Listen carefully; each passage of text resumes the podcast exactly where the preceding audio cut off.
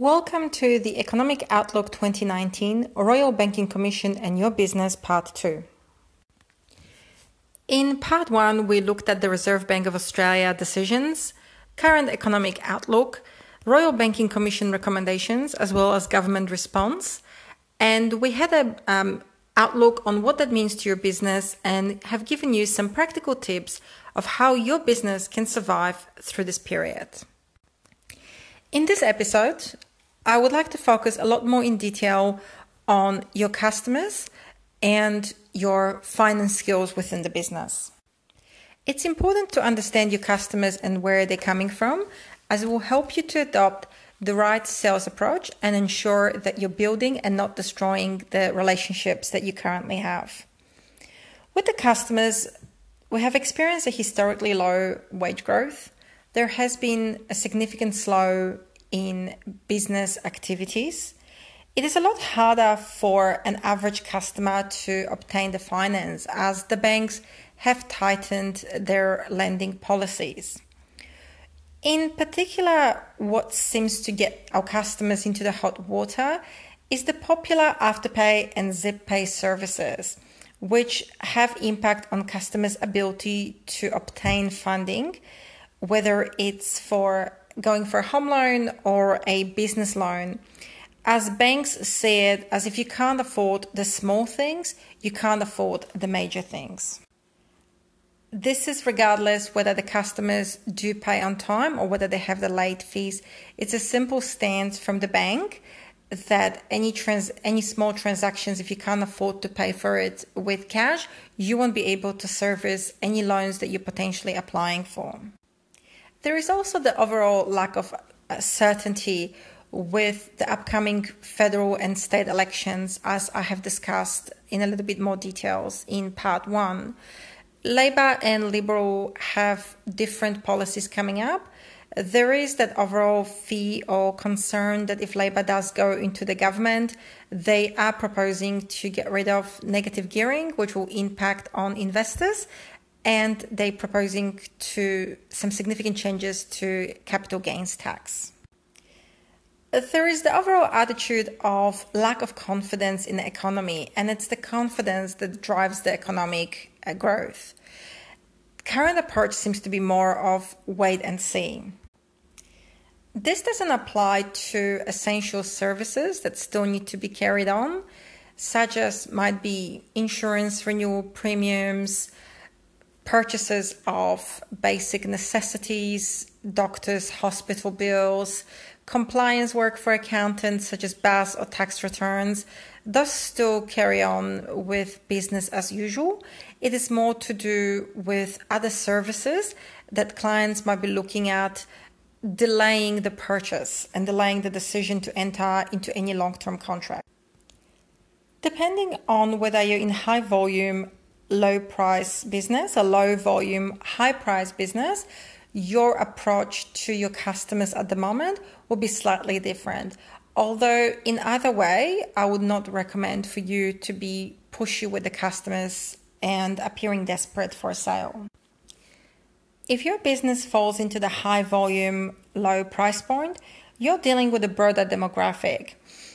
There is less time required by your customer to make the decision as what you're offering, your product or service, is easier to purchase. The customer often compares based on the price point, looking for the cheapest option possible on the market. In that case, if you're in a high volume and low price point, you might be looking at your competition at the moment, seeing what special offers they have for customers, and seeing how your prices and your packages currently stack up against the competition. However, you will also have to be mindful of your cost of goods sold and make sure, making sure that your prices still allow you to have a profitable business.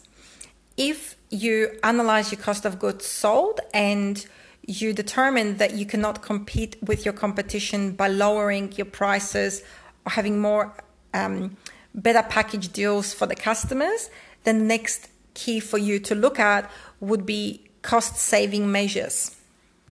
You will need to closely review your cost of goods sold and you'll need to ensure that you review where you can cut on those expenses and how you can ensure that you're maintaining competitive advantage uh, amongst the other key players in your market.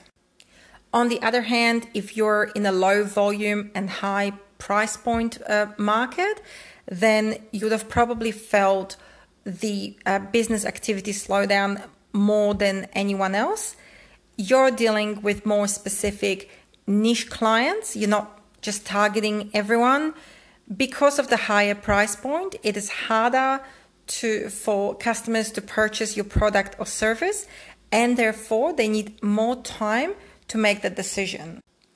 The good news, however, is that you're not competing necessarily on the lowest price point. However, you are comp- competing on delivering clients value for money. Whilst this should be focused in every business, it is particularly important in low volume, high price business.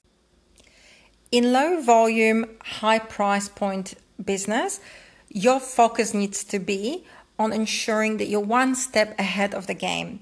You always have to make sure that you are professional and knowledgeable about your products and also be knowledgeable about the services you offer and that of the competition.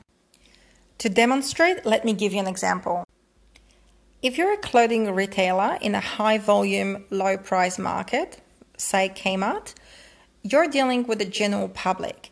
The customers don't expect high quality for your products, just reasonable for the price that they are paying. You have people from broad income ranges and uh, broad age groups coming into your store to meet their needs. There is not much expectation being placed on the customer service, and there is not much expectation being placed on products lasting long time.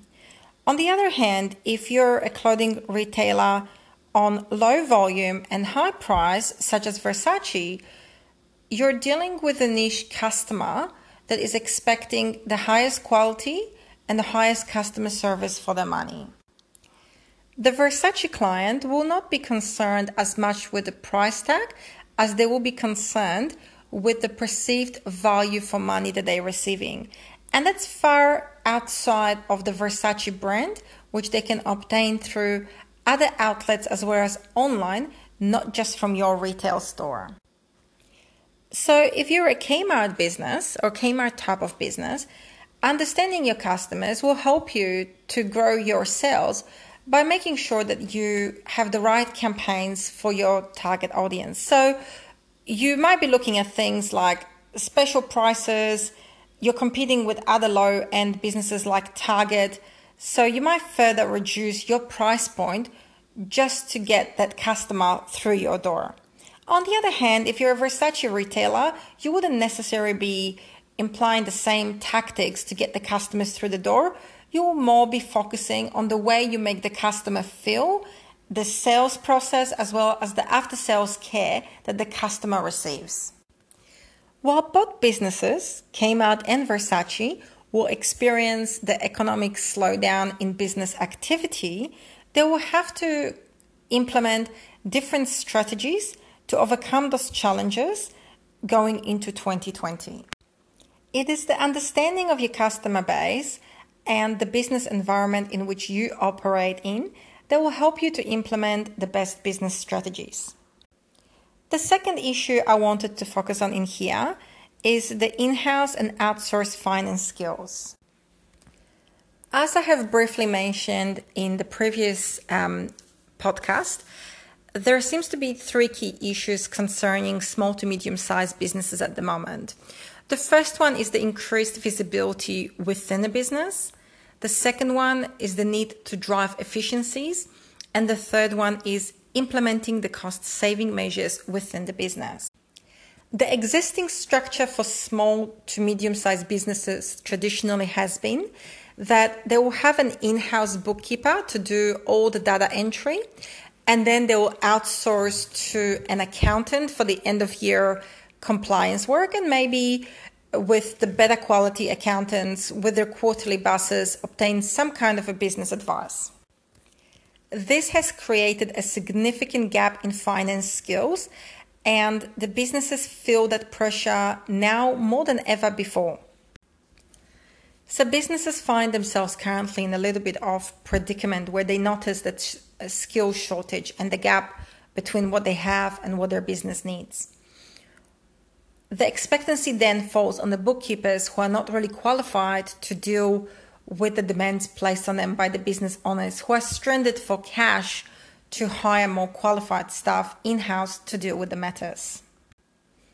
On the other hand, whilst accountants are well equipped to provide uh, business advice, they don't necessarily have the commercial acumen or understanding of the specific industry that the client operates in to provide them the right advice and guide them through all the business challenges that they might be experiencing.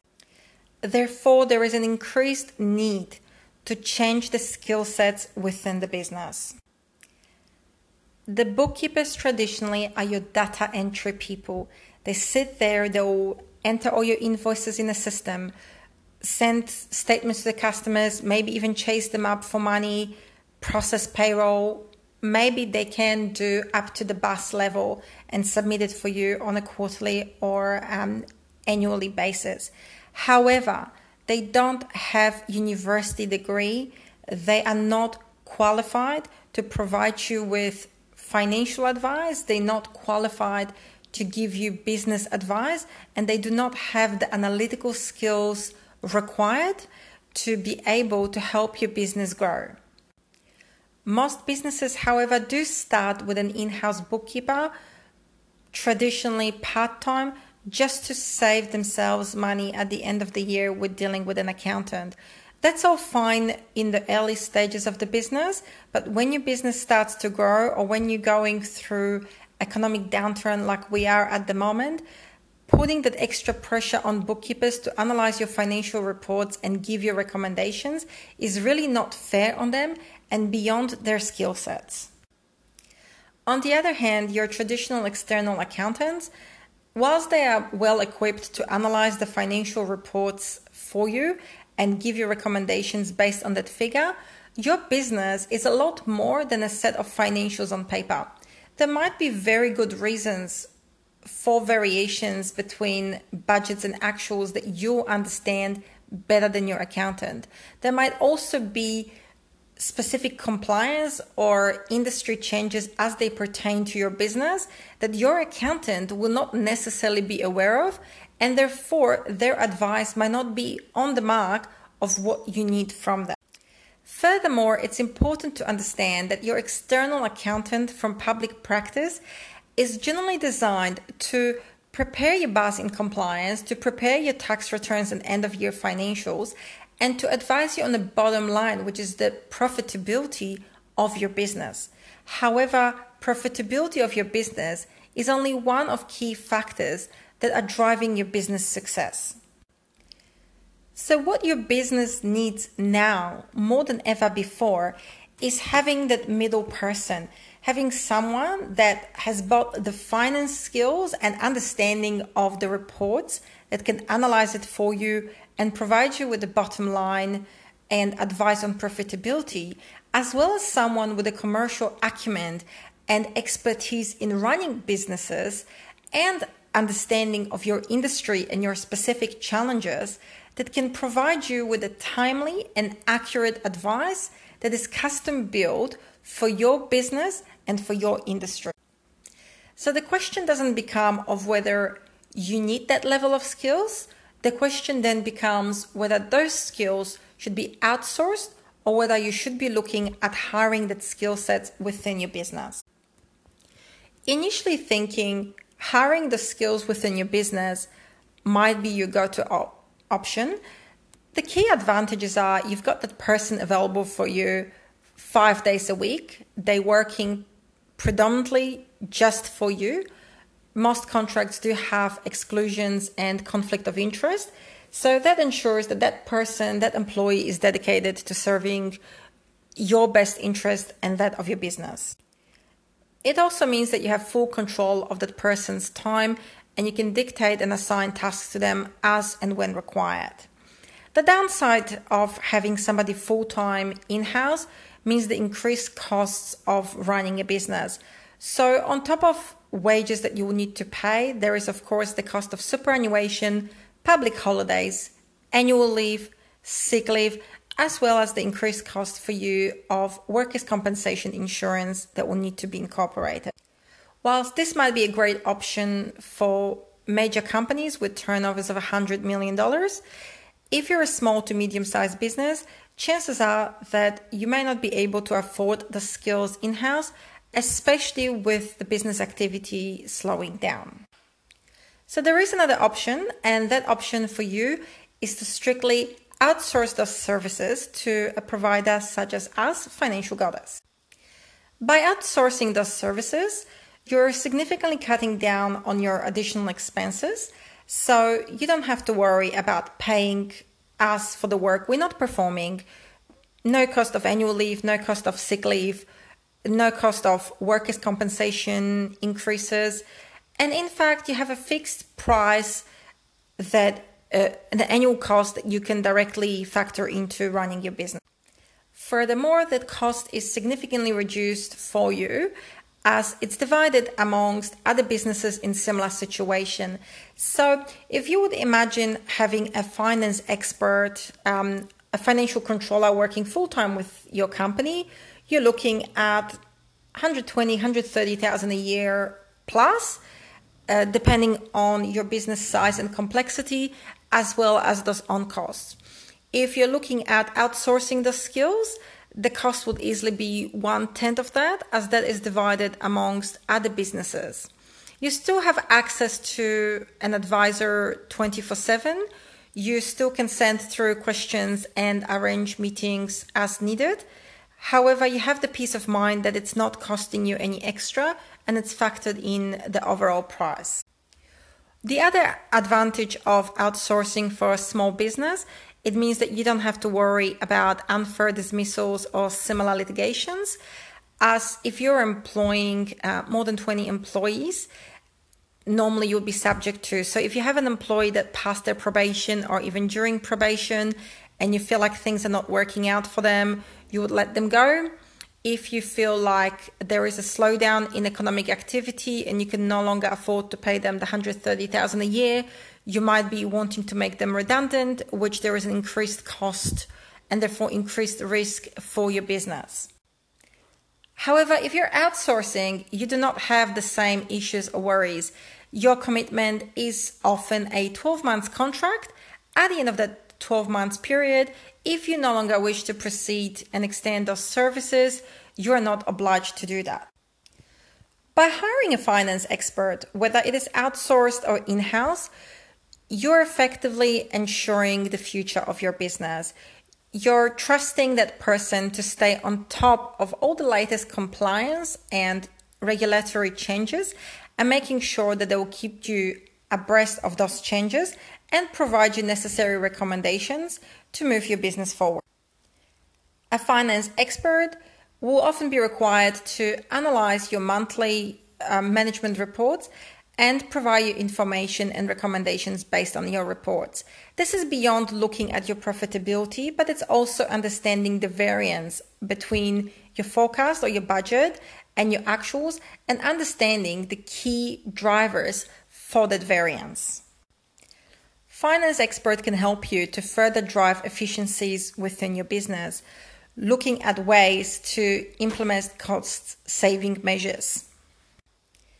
Banks, shareholders, as well as other stakeholders, do love to see a finance expert being involved within a firm on some sort of capacity, as it gives them the reassurance that the company's financials are in the best possible hands. As a business owner or a company director, you are expected to stay on top of the compliance and regulatory issues, and you are personally held liable to ensure that your business stays on top of those things. However, as we know, it is physically impossible for you to stay on top of everything that is going on in your business, especially as a small business owner where you're often required to wear so many hats. You can't afford to hire um, HR and, and payroll functions and, and finance and marketing, it's not uncommon for the business owner to be fulfilling a lot of those functions themselves. And therefore, as the complexity of the business world changes, and as we're going through a revolutionary period of so many changes that do affect your business, it becomes critical and impossible at the same time for one individual to stay on top of all of it. This is why it is critical for your business to ensure the success that you do fire uh, that you do hire a finance expert and you do review your financial skills in-house and start making decisions whether they are the best skill sets moving your business forward. To see how we can help your business move forward, you can book your complimentary strategic call now at www.financialgoddess.com.au. I'm Margaret Milutinovic, the virtual CFO. And remember, you deserve the peace of mind that comes from running a profitable and predictable business.